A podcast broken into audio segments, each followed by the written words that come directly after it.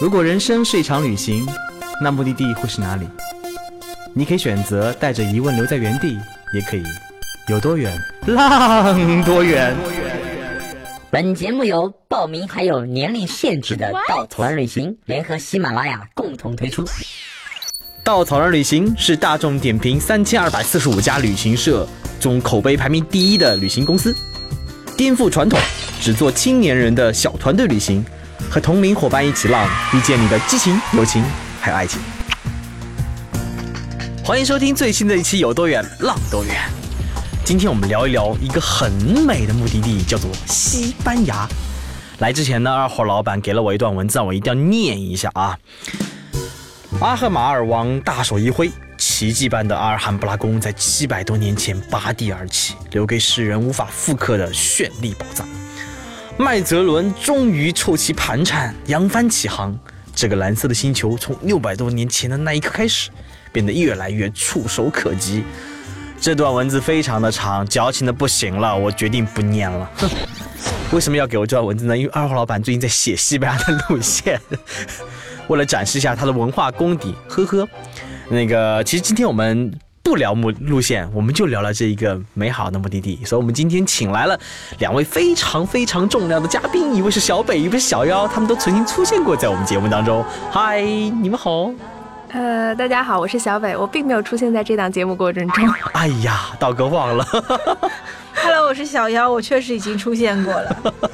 为什么要请他们俩来呢？其实我们还有一个很重要的人物，叫做大饼妖。哦，大饼瑞。为什么叫大饼瑞？其实他自己自己一直叫自己叫迷你瑞，但是呢，我们一直叫他大瑞。最近我觉得他的那个越来越大了，什么叫大饼瑞？嗯，去年的时候呢，道哥和小北、小妖、大饼瑞四个人一起一男三女奔赴了伊比利亚半岛，在西班牙跟葡萄牙浪了整整的二十三天。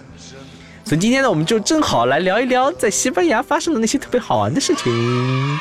为什么今天大饼瑞没有在呢？因为大饼瑞去非洲当非洲黑人啊，不不对，那个去非洲带队去了，正在晒成一张黑色的大饼。他现在正在埃及，那个在法老金字塔下面讲述着如何成为大饼啊，不是不对，如何成为法老不对，如何那个成为泱泱五千年历史大国的故事。反正聊西班牙，要聊大饼了。反正大饼瑞不在，他怎么黑他都是一个好的事情。大饼人现在一定打了个喷嚏，然后震到了法老们。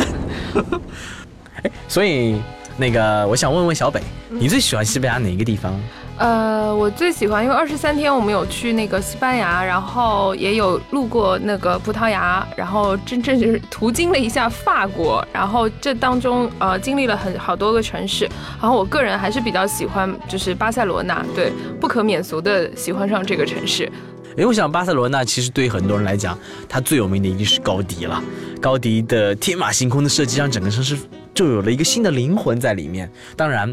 我们既然作为一个走肾不走心的节目，我们不聊那些景区呀、景点呐、城市风景啊，我们聊一聊在巴塞罗那发生特别好的事儿。第一件事就是一个关于养肝护肝的故事。呃，这可能也是我比较喜欢巴塞罗那的原因吧。然后，首先第一个，我觉得它毕竟是一个呃国际大城市，所以它其实各方面生活啊，各方面都很方便。然后第二呢，是它具备了我最喜欢的因素，就是。喝酒，我们这一路每天晚上都是一杯桑格利亚。对，呃，因为那个在巴塞罗那的生活是非常慢的啊，节奏非常慢。然后刚好我们也有一个呃女生朋友，然后在那边，所以呢，他就我们就抛弃了道哥，然后跟着他，我们四个女生就一起晚上去巴塞罗那的酒吧里面，就想去体验一下他们的夜生活。然后我到了那边才知道，就是巴塞罗那的夜生活是啊晚上四点就一直要玩玩玩到晚上四点的，它的程序是。这样就是先吃晚饭，大概晚饭结束以后会到九点多钟吃完，然后呢会先去一些小的酒吧，就非常非常小的酒吧，真正只是去喝酒而已，然后大概会喝到凌晨两点。然后到了两点之后，呃，再会去第二场，就是会去就是跳舞的地方，会比较激烈的地方，然后一直会玩到呃凌晨四点。然后当时当地的朋友这样告诉我，我们都很兴奋啊，就女生嘛，就等着被撩，你知道，在旅行的路上，尤其是就是异域风情的男子，然后我们就一颗四四颗饥渴的心，然后就四三颗吧，三颗吧啊！我那时候正在暴走呢。对对对，然后我们，然后我们带撩带着那个被带撩的心，然后就进到了那个，呃，就是第一个小酒吧。然后那个时候差不多应该已经喝到晚上十一二点左右吧。然后当时就是已经有男生对，就去撩小妖了，对，对，就有夸小妖就是很美啊，对，因为啊，当地朋友有告诉我们，就是在那样子的小小酒吧里面，就是出现亚洲女生还是一件就是蛮稀奇的事情。但是蛮出乎我意料的，就是我以前认为就是可能。呃，像那样子的，就是比较热情的国家，男生应该会很主动。但但是我们在里面等了好久，都没有人过来跟我们搭讪。然后我们就觉得，哎，我们每个人心里的 OS 都说，为什么还没有人过来跟我们说话？就这样熬啊熬，熬到了大概凌晨两点多钟。然后我们想说，啊，终于可以去跳舞了。然后想说，跳舞应该可能更有几率被撩吧。然后结果这个时候，嗯。大饼瑞就说我要回家睡觉，然后我们就说啊哥为什么要这个这个时候要回家睡觉？他说你们这么晚了还不回家睡觉吗？我妈妈说了，就是女孩子要早睡早起，要养肝护肝。然后，所以我们就无奈之下就只好打，就是准备拦一辆那个嗯出租车，然后准备回酒店。然后我们这时候就走到西班牙，就是马德里的，呃，就巴塞罗那的那个广场。然后我们就发现，其实那个时候就是，嗯，有一部电影叫《午夜巴塞罗那》。然后那个时候，我觉得巴塞罗那它呈现出它最美的一个状态。比如说，呃，年轻人会坐在路边一边喝酒啊，一边唱歌，然后会钻到就是哥特区各个狭小的巷子里面，会钻到各种各样的就是小的，就是那种酒吧里面去喝酒啊，去，呃，去玩耍。然后，呃，大街上的人看起来都像是在白天一样，就不像是没有我们想象中那种就是。很醉醺醺的状态，但是大家都好像认为这是习以为常的事情。然后最可怕的是凌晨两点，我发现有那种妈妈推着婴儿车带着小 baby 在广场上转悠，所以我们就在说这些小 baby 都不用养肝护肝的吗？对，所以呃，所以那呃，然后我们就上了一辆呃，就是出租车，然后呃，出租车司机就非常惊奇，因为这个点就是我们跟他说地址酒店地址的时候，他非常惊讶，就是因为这个点能上出租车的女生应该都是去夜场跳舞的，所以他就很惊讶问我们说，这个点难道你们不是应该去跳舞吗？然后我们就说，嗯，我们要去养肝护肝。所以你们是用英文讲，I will protect my liver。对，呃，然后我们最后就非常遗憾的没有享受到，就是最后那个最精彩的就是跳舞的那个部分，然后带着大平瑞回去睡觉了。其实西大家知道，西班牙的地理位置在整个欧洲的最南部，它跟整个非洲只隔了一个直布罗陀海峡。当年呢，也是历史上整个欧洲人跟北非人之间的各种占领、各种征战，使得整个伊比利亚半岛的血统都是混合了摩尔人跟本身欧洲高加索人啊，还有日耳曼人啊，还有等等等等雅利安人啊等血统。道哥说不出来名字的人种。所以他其实整个这边的人，他除了长得非常精致、混血很好看以外的话，这边人就是各种热情奔放。喜欢生活那种状态，当然，大家如果知道的话，那边有一个非常有名的岛叫做伊比萨岛，我记错名字了没？记错了啊，叫什么岛？叫帕尔马岛。啊，反正就是有个岛啦，岛上有全世界最有名的夜店，前十名的占了三个，然后那边的人就夜夜笙歌，每天都是我凌晨两点才开始，玩到玩到早上十十点钟可能才结束，这也是西班牙人对待生活的一种态度，就是享受当下，尽情的享乐。所以呢，其实这也是西班牙带来一种特别热情奔放的一个非常清晰的一个一个一个形象，这也是当地人所体现出来的。其实我想讲的是，小北，我们第一天在那个一个市场的时候，我们当时想喝喝果汁，然后出来一个长得还比较。成熟，嗯，对，大叔，成熟稳重的大叔，大叔，然后出来就，诶，你要买果汁吗？来来，亲一个，就这样子凑了上去，我们所有人都惊呆了，而且亲的是嘴哦，没有没有没有，不是，哎呦，这是百年梗，呃，就当时呢是我们要去买水果，不是喝果汁，然后他有说就给我们试吃，我记得试吃的水果应该是就是樱桃之类的，然后他就有把就是。樱桃就是喂到我的嘴里，然后用 又又把嘴凑上来，所以我就非常的尴尬。对，啊，热情了，热情了，真是。呃，还有刚刚讲的是他们特别想在店里面等着被撩这么一个过程啊。其实小妖呢一直被人搭讪，小北作为我们的颜值担当，他居然全程没有被任何搭讪，直到第 N 天以后才上来两个男人，最后还证明了这两个人一上来就是 Hi I'm gay。哦，是这样的故事吗？嗯，就是一路上我们大概就是经常遇到，就是一就妹子嘛，觉得在西班牙这种国家，每天都有一颗被撩的心，就很饥渴，就想说啊，怎么还没有人过来跟我讲话？然后我们大概遇到过几次被人搭讪的时候，是啊，有一次是在里斯本，里斯本对，然后我们我我，然后大平瑞跟小姚，我们三个人在一家餐馆吃饭，然后就我们三个人，然后旁边有一桌就是男男女女，然后男生占比较多数嘛，然后我们就在想说，哇，他们要过来跟我们搭讪。就好了，一直在很等待，那等了半天也没过来，然后忽然就大概酒过几巡之后，然后就隔壁桌有个男生就走过来，然后就是那种欧洲人嘛，然后全身都是毛，然后就跑过来跟我们说：“你们是日本人吗？”然后我们就说：“不是啊，我们是中国人。”他说：“哦，他说听说中国人对同性恋都不怎么友好。”然后我们就很尴尬，然后他说：“你们好，我是 gay。”然后，然后他就过一会儿，然后我们就过一会儿，他还把他男朋友就是介绍给我们认识啊，这样，然后就小聊了一下，然后最后走的时候。因为我们很尴尬，被人家说对 gay 不是很友好，所以呃，我们走的时候就想说算了算了，赶紧走吧。结果走到门口的时候，他还一直说哎，然后要跟我们一直打招呼，然后跟我们握手啊、贴面啊，然后对，就是这就是唯一一个就是被搭讪的理由。嗯，所以他们那天每天都在等待着被撩，然后道哥就每天在那个宾馆里面养肝护肝，早睡早起。其实为什么呢？因为道哥当时作为全程的司机、财务。记账员、行程策划，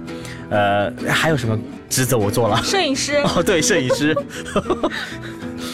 然后，其实我们那一次行程当中还有一个很有意思的点，就是我们那次挖掘了很多很多，可能在一次初级的西班牙旅行或者第一次去西班牙的时候不会去的地方，嗯，对吧？比如说我们去了一个神秘的海角，对，那个神秘海角我们把它叫做金蝉望海。不是叫加塔角 吗？对对对，其实那地方在那个整个西班牙的东南部，叫加塔角的地方。然后也是我们那段，我们刚刚从巴塞罗那出来以后，到了瓦伦西亚，然后又到了那个加塔角，然后刚看到海的一瞬间，哇，湛蓝地中海，简直美爆了。然后那个地方的话，有块大石头，当时是谁说了一句？哎。来，这个东西如果在放在中国的话，它早就变成了一个景点。然后看那个石头的造型呢，它又很像一只蟾蜍，所以我们就给它起了一个很好听的名字，叫金蟾望海。所以我们四个人在那边特别二的就开始歪歪。大家好，欢迎来到中国旅行团，我们来这个目的地叫做金蝉望海，看那块石头有没有像金蝉呢？好冷啊！好，除了这里那个是一个很小的目的地以外，我们还去了一个非常非常同样是海，我们去了大西洋的一个非常酷的神秘海岸。嗯，这个我觉得是得佩服道哥的这个这个对路线的这个挖掘能力啊，因为他是如果没有记错的话，那个其实很少有人去，然后一般是。当地人都很少，大概只有一些就少量的年轻人会在那边，就是下到那个海滩上去，因为他是要从一个很陡峭的这个山崖下面，然后要要爬下去。然后道哥就是发挥了他的聪明才智，然后找到了这个点，跟我们说一定要去，然后要爬山。然后我们讲说好吧，然后就爬吧。结果那天我我我把爬山这件事情过于就是低估了，然后还穿了一条裙子，然后在那里爬，对，就走光走的一塌糊涂的爬。然后但是那个路虽然很艰辛，但是爬下去的时候就看到那个很。静谧的一个就是大西洋的感觉，还是非常非常棒。对，是呢，所以小北在那儿痛哭了二十分钟，对吗？那个时候他一定以为自己是韩剧女主角，然后就在想我要跳还是不要跳。哎，我们不是海滩站着，怎么跳下去了？其实有的时候，当面对着大自然，因为那个地方有很多光怪陆离的那种怪石头，当时那个大西洋的海浪又非常的大，它冲打着海岸，冲打那种岩石的时候，那种。壮观会让你心胸一下子放开，而且整个地方没有一个人，我们就拥有了一整片私人海滩，在海滩上望着那些大西洋的海浪打冲打着海，那个海岸线那种感觉是非常非常的，那一瞬间你就释然了。所以我想小北那时候流下的眼泪，应该是对某种过去的再见吧，还是说因为没有人给你搭讪？但我觉得这里可以解释一下，就是我觉得它颠覆了就是大家对于海滩的理解。大家可能现在想到的海滩，可能就是阳光、沙滩、棕榈树，然后比比基尼、海浪仙人掌、外婆澎湖湾。